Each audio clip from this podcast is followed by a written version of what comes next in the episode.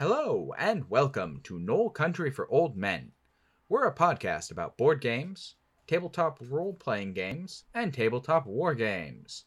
I'm your host, Troy, pronouns he, him, and with me today. Yay, my name is Ed. Uh, my pronouns are they and them. I have elder brain juice, but I don't think there's enough elder brain juice in the world today.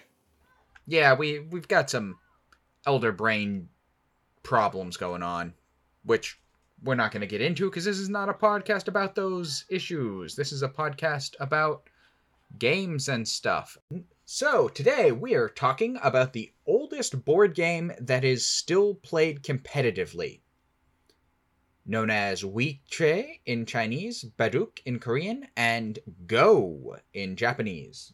And also in English, because a lot of the terminology for the game and the introduction for the game to the English speaking world came through the Japanese. Or, as I call it, what the hell am I doing? Because that's usually how most of my games go. I mean, that's how most of my chess games go, so good enough, right? Yeah, but chess can suck it, so that's my opinion. That's a different episode of the podcast. We're going to talk about chess at some point. Not today, though. Normally I'd say boo, but I still somewhat enjoy chess, but Go is definitely the superior game. Yes. But before we really get into chess, we have a segment on this podcast called The Week in Hobby, where we talk about what we've done in, you know, hobby this last week. I'll go first. Mine's quick. I only had one D&D game this last week and no board games because eh, people are busy. Uh, the players managed to. Uh, it's the group delving into the jungles and the ruins, and they managed to, having found the lost city, or what they think is the lost city, they delved into a dig site, like an archaeological dig site. They got chased inside by a pair of T Rexes, and then wandered through a dozen, uh, wandered through a dungeon that was kind of snake themed and full of traps and puzzles. Was it still filled with snakes? No, um, no actual snakes. Uh, there were some like snake guardian monsters that were like they they would ignore the party if you were where if you were carrying some of the snake skin that you found in an earlier section of the temple. Um, uh, there there were some basic puzzles of like use specific objects to enter a room or exit a room. There was a cool puzzle where there was like a big mural thing on the floor, including an eye and a bunch of statues standing around. And, you know, as they examined it, I basically told them, yeah, the statues were once people. Um, and they're trying to figure out, like, how how do we get out? Are we gonna fight something? Whatever. And I've got a timer going, and after a certain amount of time, I have I make have them all make saving throws uh, against petrification and turning to stone. And if they fail three of the saves, they are turned into stone. Womp womp. Uh, all you had to do to like defeat the trap was cover up the eye on the floor. And for the next puzzle, uh, you need to unhinge your jaw and swallow this entire egg. No, the next puzzle, uh, they had gotten some clues about what the puzzles were through a notebook thing they had. Uh, the next one was just a like. It, it was the Indiana Jones thing with the like invisible bridge. leap of faith. Yeah, the leap of faith. Um, it wasn't exactly a leap of faith because there was like the path was windy, and they had had a uh, thing in their notebook about following the path of the snake. Mm-hmm. But they just, you know, threw stuff on top of it to reveal it and then did the thing. Does the Pentient adventurer have to kneel before snakes? No, but they did have to fight a stone golem in the next room, so. Should have been a snake golem, just snakes all the way down. I mean, it wasn't fully like just Snake Temple. So uh, there were no Yuan-ti and no other stuff. There was, you know, I was playing with some of the other background lore. So, but basically, they got through that and made their way out and found themselves on top of a hill and could see like the ruins that they came from and also in the distance the actual city that they're trying to get to. Hooray, we found the right one. Yes. It turns out they were digging in the wrong place. Of course they were. Um so yeah, that I got to do that, which is going to be cool. They'll have uh they'll have a lot more to deal with in the next bit because well, it's a city full of angry lizard folk who do not like outsiders and the black dragon that they worship as a god. Good times. How about you, Ed? What's your weekend hobby? It's been an uneventful week. The summer construction and maintenance season is in full swing, so it's been pretty busy lately. Really, the only thing that I have done is try and work on some 3D printer stuff. I had a fairly good run last week of getting things to work, but it seems like my good luck has come to an end. Uh, the little laser screen that the 3D printer uses to cure the resin is considered a consumable part, and they have a, a somewhat definitive lifespan. And I think mine is starting to go out. Um, got some weird prints where nothing was being printed, but there were a whole bunch of like weird striations and blotches at the bottom of the resin tank. And then so when I did my little uh, test run with the diagnostic tools, the the screen lit up and it was just it looked kind of like an LCD screen that somebody had taken a hammer to. Um, yeah, so I rebooted it, and after that, it worked fine, but it's still giving me some weird shenanigans. So I'm having to make sure that I like reboot my printer after each successful print and at some point i'm probably going to have to replace that screen which is seems like a fairly easy prospect and the screens aren't super expensive. They're like 80 bucks. Um, i feel like maybe should have lasted a little bit longer than a little bit short of a year for that amount but it's a relatively inexpensive commercial or uh, want to say civilian consumer grade printer. So, depending on how much the actual screen costs to replace, considering that Anycubic tends to put their stuff on sale at the drop of a hat, they're like, "Oh shit, it's Tuesday. Uh, we got to put all of our printers like half off." I may just end up saving that cash that I would use for a new screen and get a 4K printer to get some really badass prints going on. Yes. So that's a possibility. Um, and then I've also been having some issues where the prints are basically just falling off the sprues. And I don't know if it's something with the settings and the way that I'm trying to print it that is causing issues, or if the way that the files are set up, uh, my printer doesn't like those settings. So I need to do a little bit of experimenting with the uh, slicer to see if maybe if it pulls off slower or if I just need to work with unsupported STLs and do my own supporting since I've had some fairly good results supporting my own stuff but it's a hassle and I just would rather not do it. But the guy who I get most of my STLs from, his supports are very delicate, which is nice because when the prints work, you can just peel Just that. come right off. Yeah, you can peel that bad boy right off, and you don't get a whole lot of flash or anything that you need to take off later. Uh, but of all the prints that I've done this week, all of them have failed due to falling off of the sprue.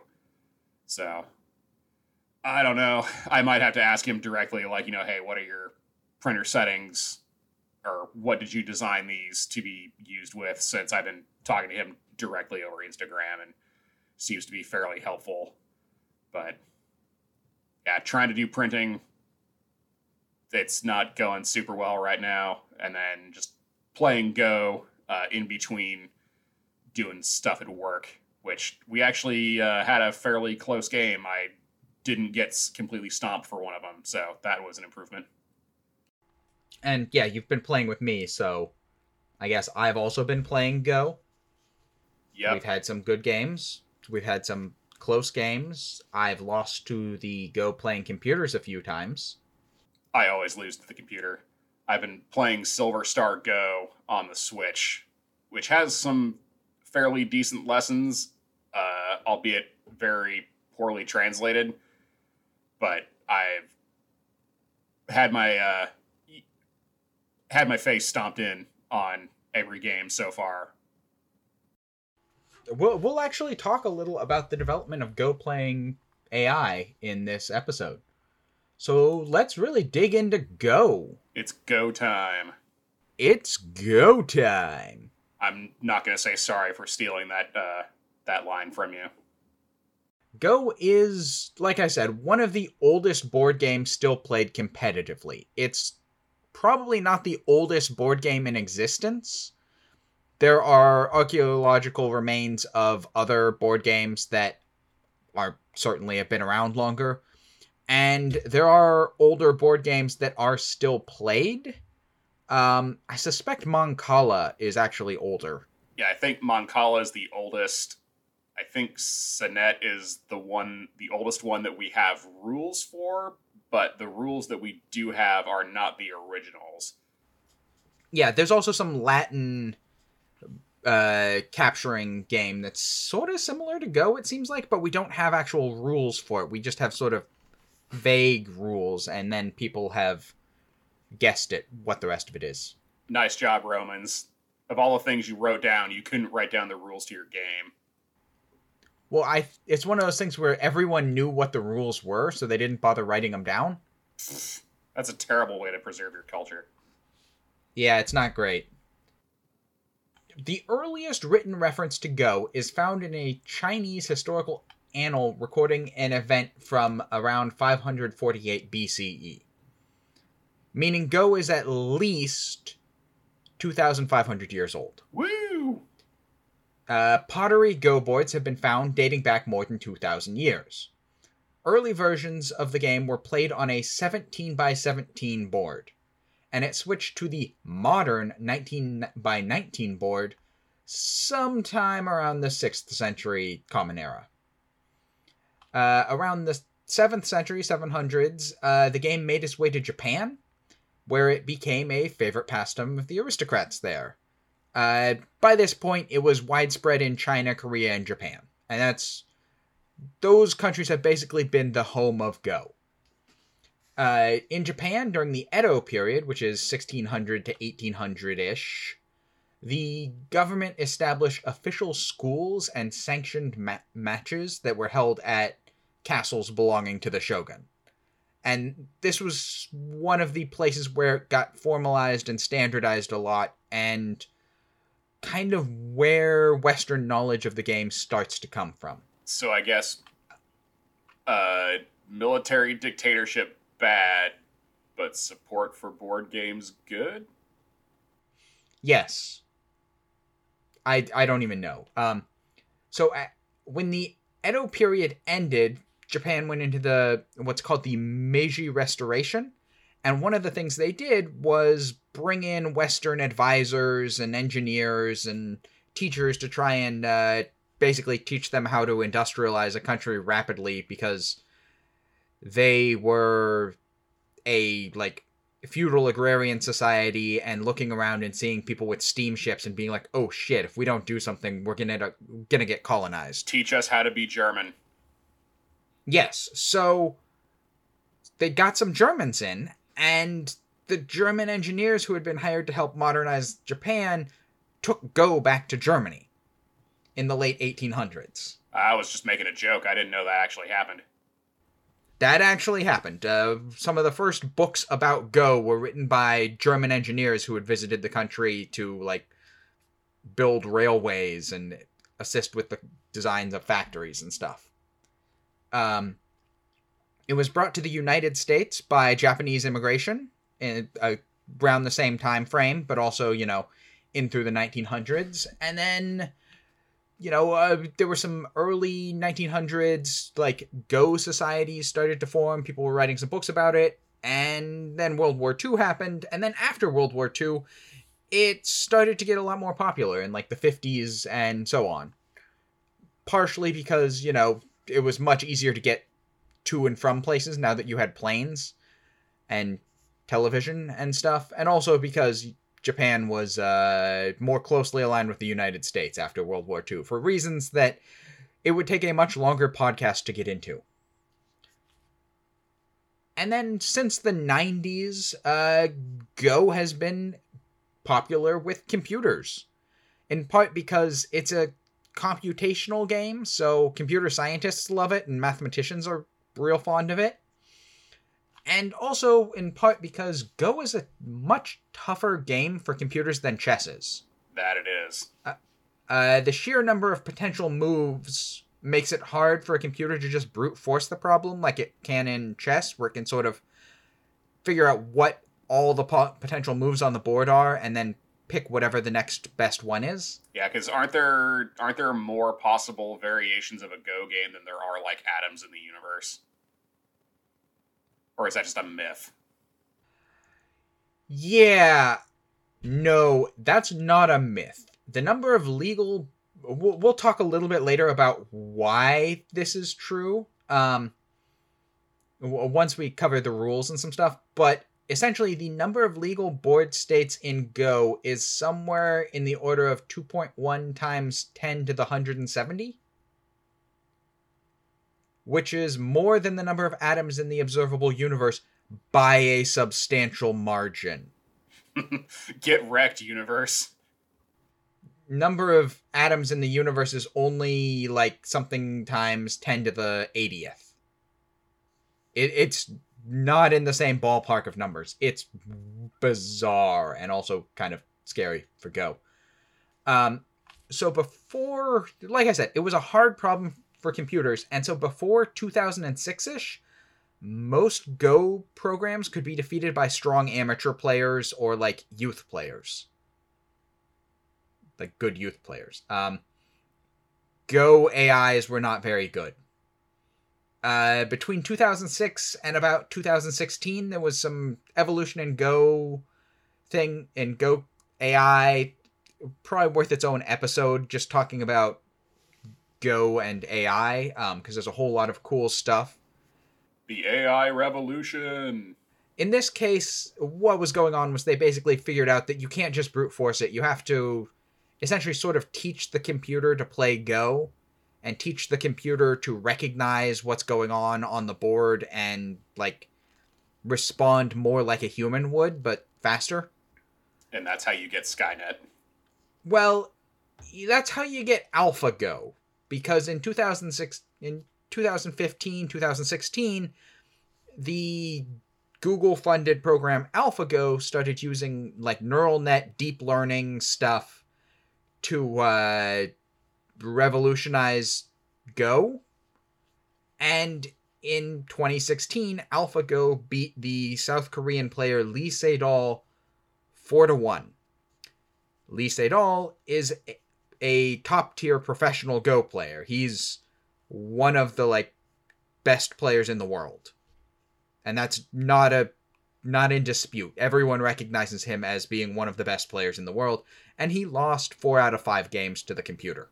That's harsh. In a tournament setting. Which then caused the South Korean like Go Association to award the computer an honorary like world championship level uh, in Go. It's just going to go to that computer's head. Well, the next year, the computer beat some of the top Chinese players and Japanese players and is. The, current version of the AlphaGo program is considered to be the world's best Go player. Damn it. it it is essentially unbeatable at this point That that that almost feels kind of like solving the game in a weird way. That's the thing. It's not solved. and it's not solved in a very interesting way because the Go playing computers play in a different manner to humans. They play moves that humans don't think of, and they play moves that humans had like dismissed as not being very good. But once you start seeing how the computers play, you realize that oh, you actually can do that, and it you can actually make that work. Yeah, because I've seen I've seen a lot of games on like the or moves on the wikis that say like AI preferred or you know was created by the AI. Yes, so people have been studying how the various computers play in order to improve their own games. Uh, Go as it is right now is actually substantially different in like professional play than it was 10 years ago due to the influence of AI created moves. Um, an, a, a high level Go player today would almost certainly defeat a equally ranked player from 10 years ago. The the influence that the artificial intelligence has had on the game is sizable. And really kind of cool because that didn't happen in chess. I've got no chess jokes for you that that time. Ah, yes, you you were in check. Oh, beat me to it. So, the rules of the game. We've talked about where it came from. We've talked about how artificial intelligence has a hard time with it.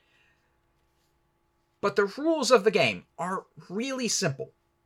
You start with a 19 by 19 grid. Uh, you can also play on smaller sizes. Either 13 by 13 or 9 by 9 are the most common for that. Uh, players take turns placing stones on the intersection points of the board. One player is black, one player is white. Black plays first, and there are really only two rules of play.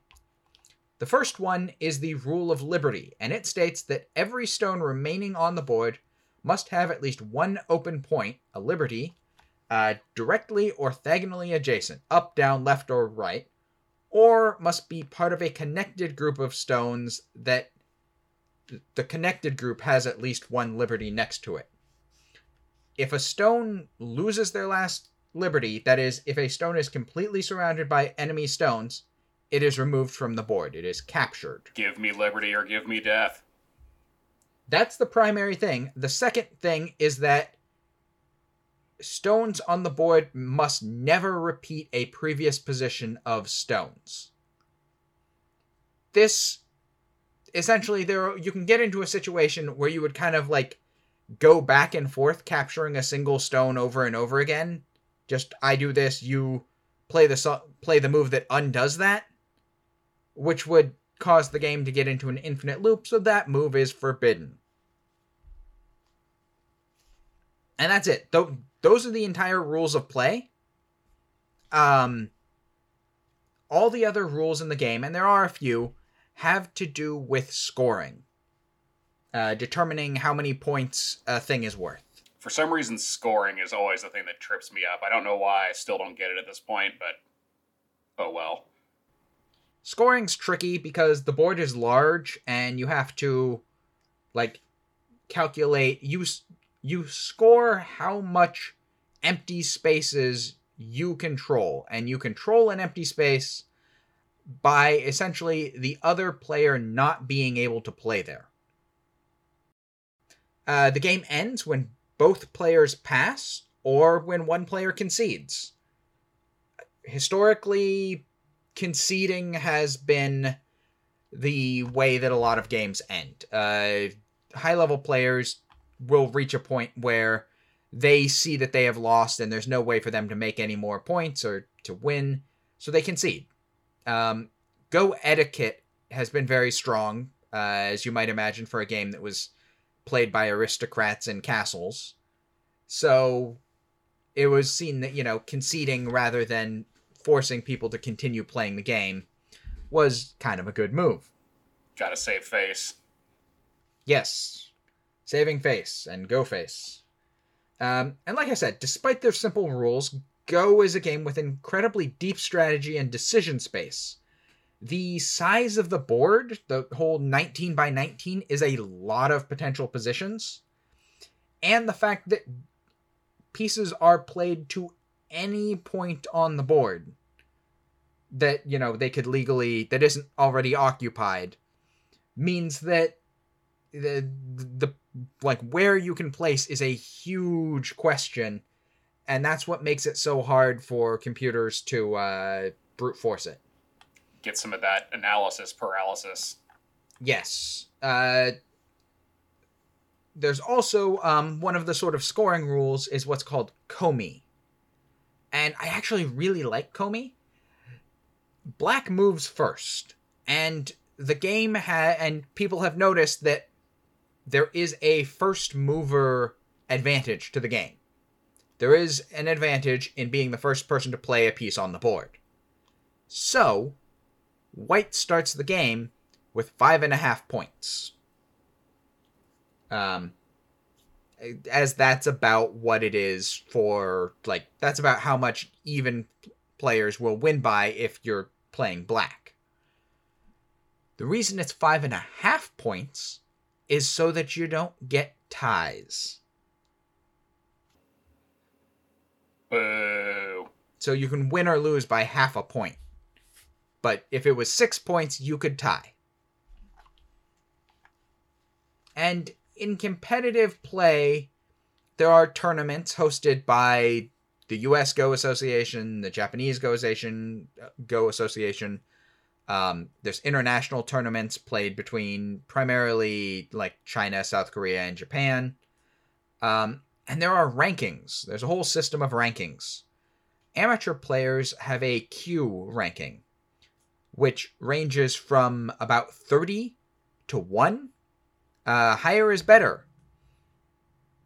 Right now, I am around 15kyu ish. It's not, I haven't played in official stuff, but that's based on my online games. Ed, I believe you are I'm at around... probably whatever is just above somebody who has never played before. 25. Yep, that sounds about right. I, I believe you're around 25kyu. You have to play some more ranked games to actually figure that out, but. Yeah, but I'm that... scared to go in, into the rankings. I'm a noob. I mean, you can play a ranked game against me. It'll start to sort that out a little. Um, and then there are Dan rankings, which go from 1 to 9 with the higher one being better. And you can really only get a Dan ranking by being a member of one of the professional Go associations. Dan is a rank scale for professionals. Um, there are like uh, amateur Dan rankings, which are for people who are not professional Go players and who do not attend professional tournaments. Um, but it's generally agreed that amateur dan rankings will lose to even the lowest professional player. Because you know professional players spend all their time playing go. Yep. Um so yeah. Equipment. Like i said go is played on a 19 by 19 board. Traditionally the boards have been made of wood oftentimes very nice wood um, and it is played with black and white stones. Traditionally, the uh, white stones are made of clamshell, and the black stones are made of what onyx? Slate. They're made of slate. Slate, yes. Uh, and um, they're damn expensive. Yes, the traditional ones are very expensive. My personal Go set is made of super cheap wood and has plastic stones. Mine's it's fine. also bamboo and plastic. I got it from a shop in San Francisco, Chinatown. Yeah, mine is, I think, bamboo. Eh, could be something else. It's got some grain to it. Um, not like nice looking wood grain, but it does have wood grain. It's got just a little bit of maize in there, some rice thrown in for good measure. Yeah. well, I mean, of Hooray course it's got puns. Of course, it's got rice in there. It's Japanese. Yep. you you don't need fancy equipment to play it. Just a a straight cheap board that you can probably get for like 50 bucks or less.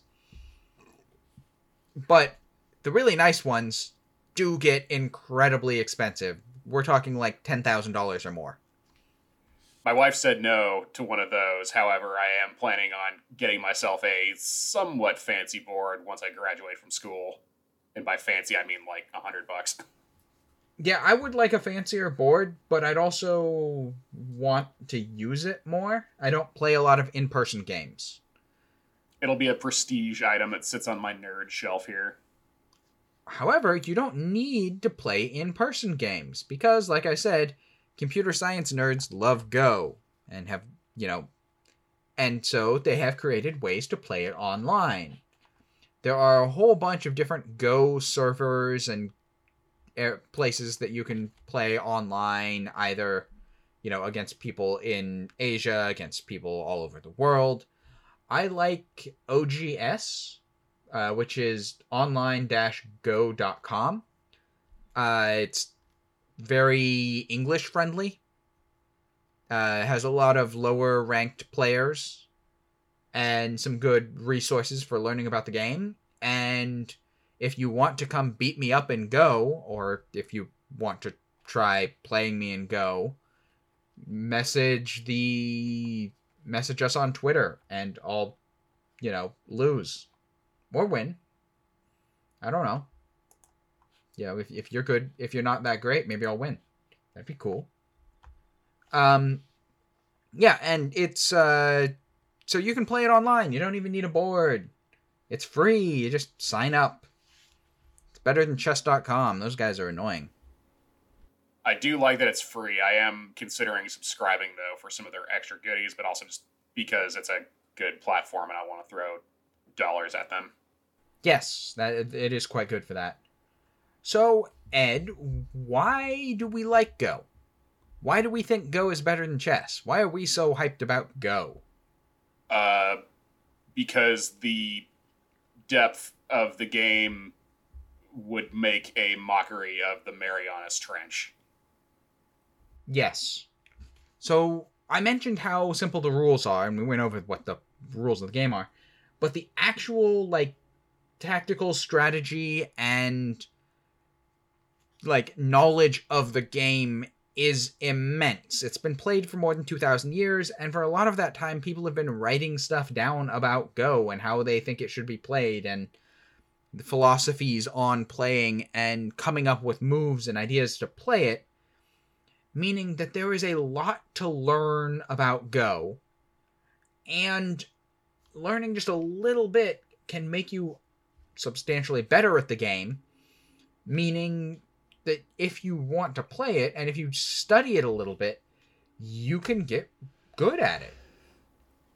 And I mean, of course, yeah, you're somebody who actually puts time and research into the game, and uh, you wipe the floor with me just about every chance. I mean, and you I don't have- even you don't even do do like a huge amount, but just enough that you know far more about what you're doing than I am. yeah, I just reading, getting a book on it, or looking stuff up online, watching videos and stuff. You can learn enough about it to be almost out of like bizarrely good at it to people who have never played before or who have just picked it up. What is this witchcraft? Um, that being said, I am really terrible at it compared to anyone who's like 10 levels above me. They would play moves that I don't even see and just eradicate me instantly. I know I've run into them before. Um, so Go has a lot of levels to it, and there's a whole lot of strategy and seeing moves and you know it, it's really cool and really fun um and i And it just more, has kind of a chill vibe to it, I think, as well, compared to like chess. Yeah I don't really uh, quite know how to describe it, but it it's a it's got good vibes, yeah and I, I I'm not going to expound on that because I don't know how. I would say one of the things that i like about it more than chess is the um openness of the board. Um, because in chess you have a set starting position. All your pieces are lined up on either side. In Go, you start with a blank board, and then you and your opponent basically build something. You have a literal universe's worth of options of what you could do. Yes. Uh, the other thing is sort of how it, it's part of how I think of it. Go is theoretically a war game. It is about two armies battling, and you capture your enemies, and whoever holds territory at the end of it wins. Chess is also theoretically a war game because, you know, your two armies fight out and capture each other, and whoever loses their king is beheaded, and, you know, your kingdom falls. But chess is a battle. A single battle where, you know, you have your pieces and each of them is good at something and they just go in and fight. It is entirely tactical. Go is strategic. Go has many battles and you fight over the entirety of the nation or the countries at war, and it's only when you have like exhausted every opportunity and sent all your armies and like you win by having territory. Go is the battle for North Africa of abstract strategy games. Theoretically, you could expand a Go board any number of times, and you'd probably only have to do it like twice to get beyond Battle for North Africa levels of complexity. Get up to like a 32 by 32 board and you could have that. And I and I thought some of the gigantic boards from Advanced Squad Leader were nuts. Yeah, you haven't seen anything yet. I have one that literally does not fit on a six by four table. It needs an even larger table. Mm, yeah. So I, I compare that to like a 191 by 191 Go board, and just think about the level of potential play there makes my brain hurt. That's what it does. As well, it should. The game in general makes my brain hurt, but it's probably a good thing because it means my brain is not atrophying. Yes, uh, studies have shown that people who play board games consistently have lower mental degradation in later years. It's true for both chess and Go. Um, and I suppose other board games, but I don't don't think the research looked at like do people who play Catan have the same rates of mental decay as no as people who don't play Catan? I will say I still want uh, a Go set that instead of having little black and white stones, you have little black and white carved samurai. I'm not going to let that one go. The problem with that is a Go board or a Go set consists of 180 white stones and 181 black stones. And uh, do you want to carve 361 little samurai? I mean, I got to do something when I eventually retire. okay, so do you want to 3D print that many samurai and then spray paint half of them? I mean, honestly, if I had a big enough printer, I probably could do that and have it not be a super tedious process at one point I was planning on building an entire legion's worth of uh, Roman armies in six millimeter. So I've had worse ideas. All right, then in that case, I'm going to leave it to you. You can go ahead and do that. Actually, you don't have to print off nearly as many if you use a 9x9 Go board size. True.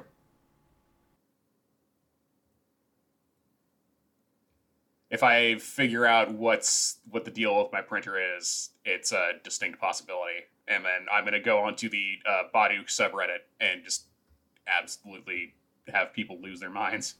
Yeah, I mean they'll lose their minds about anything. But uh, yeah, mostly Go stuff.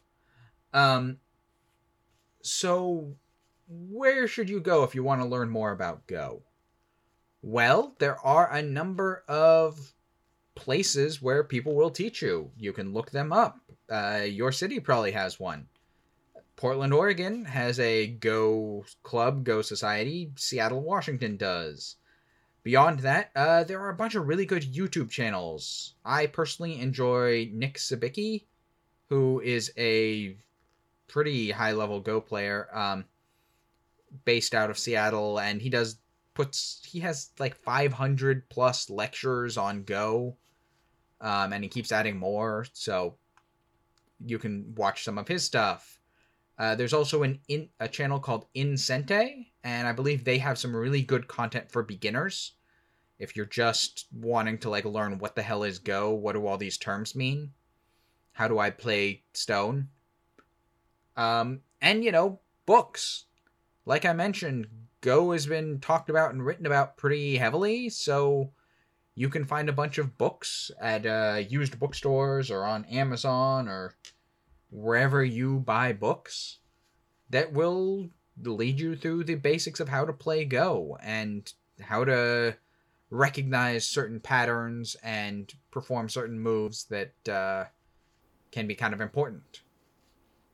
Yeah, even uh, our online Go uh, website, they have a whole bunch of like free PDF resources that you can use, and I found some of those to be more helpful than a lot of the books that I found. At least the books on Kindle, because that's where I read all my books. Because I'm weird, but the uh, online stuff that they have is pretty good.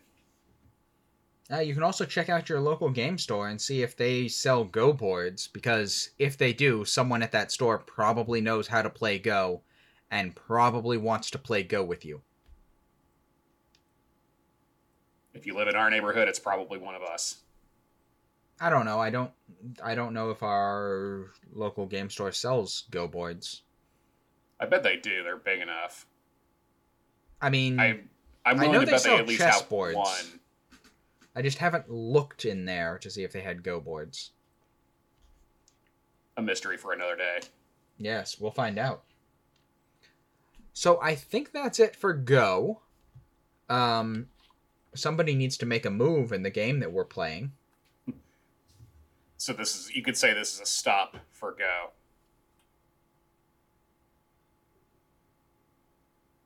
I'm just gonna leave this silence in the podcast. Wow, not even any crickets.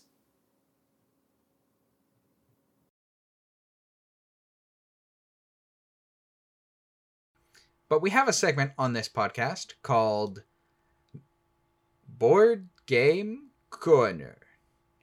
And Ed, you're going to tell us about a board game today. I'm going to dominate these corners like I'm trying to do in Go. Woo! So if you uh, listen to our podcast about the history of Soviet board games, you know that I'm a fan. I, I guess I should say, quote, fan of most things Soviet and Russian Revolution related. They were both bloody, hideous uh, travesties. But there is a game called Cogs and Commissars that was published by Atlas Games in 2018. Uh, they originally published it through Kickstarter, and now it's out for general release, so you can find it. Uh, I think pretty much any significant game store should probably have it. I've seen it at a couple of ours.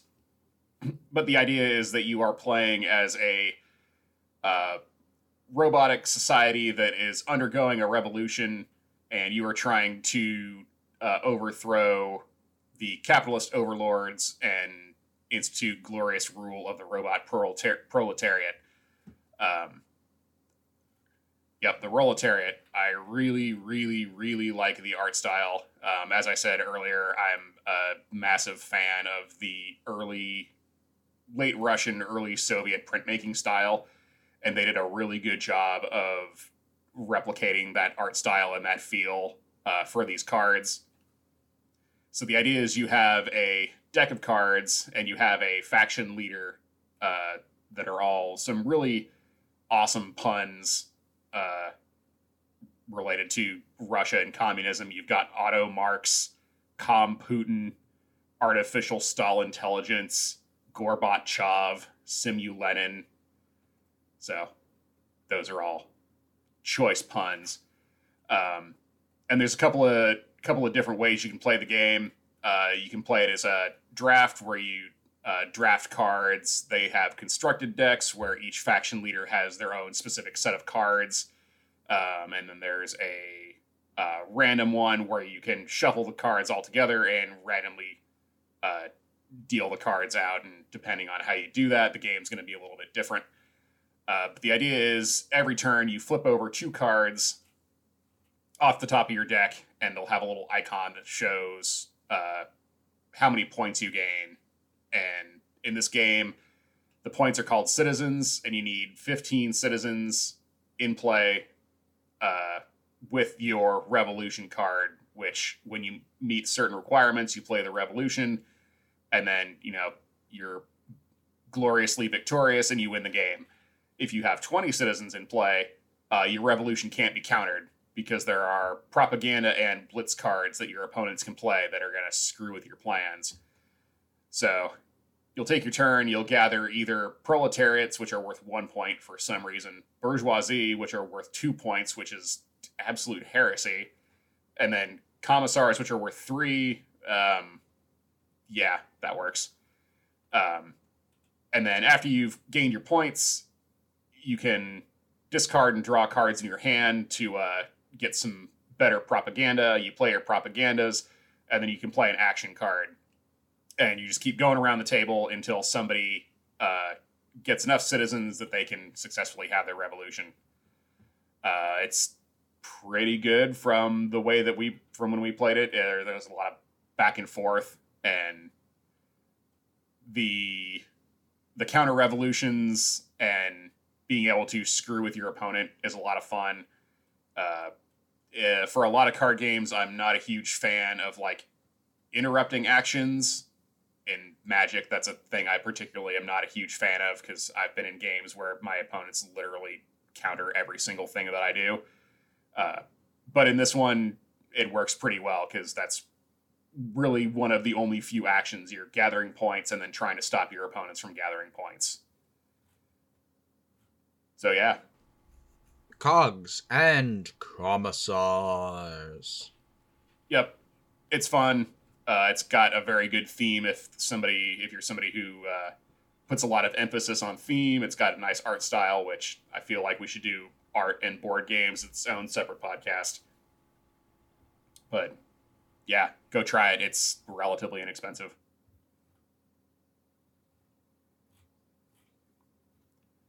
So uh, that's a podcast.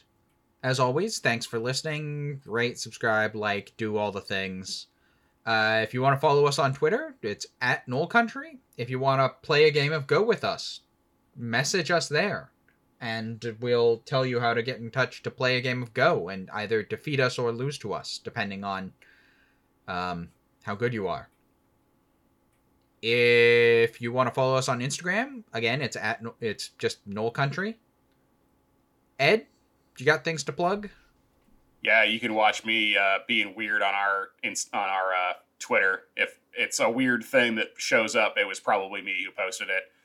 Uh, you can also follow me at Anna Madness. Watch me go back and forth between being frothingly angry and posting about Marvel Comics as I continue my journey into Crisis Protocol. Uh, I thought I had a, a Knoll Country joke item in mind for this week, but apparently I just forgot it. So go spend your money on something real. Uh, you can support True Colors United to uh, support uh, LGBTQIA plus folks and making sure that they have safe homes to go to. Uh, donate to some reproductive justice funds. I might have a more specific list next week because that whole thing is just fucked. And support the Ukrainians. Anything else I say may get us banned. Uh, don't perform actionable threats. Yeah, fun fact: this podcast was actually like two hours long, but once we cut down, cut out all the actionable threats, uh, we're down to a good solid hour. Go Knowles. Go Noles.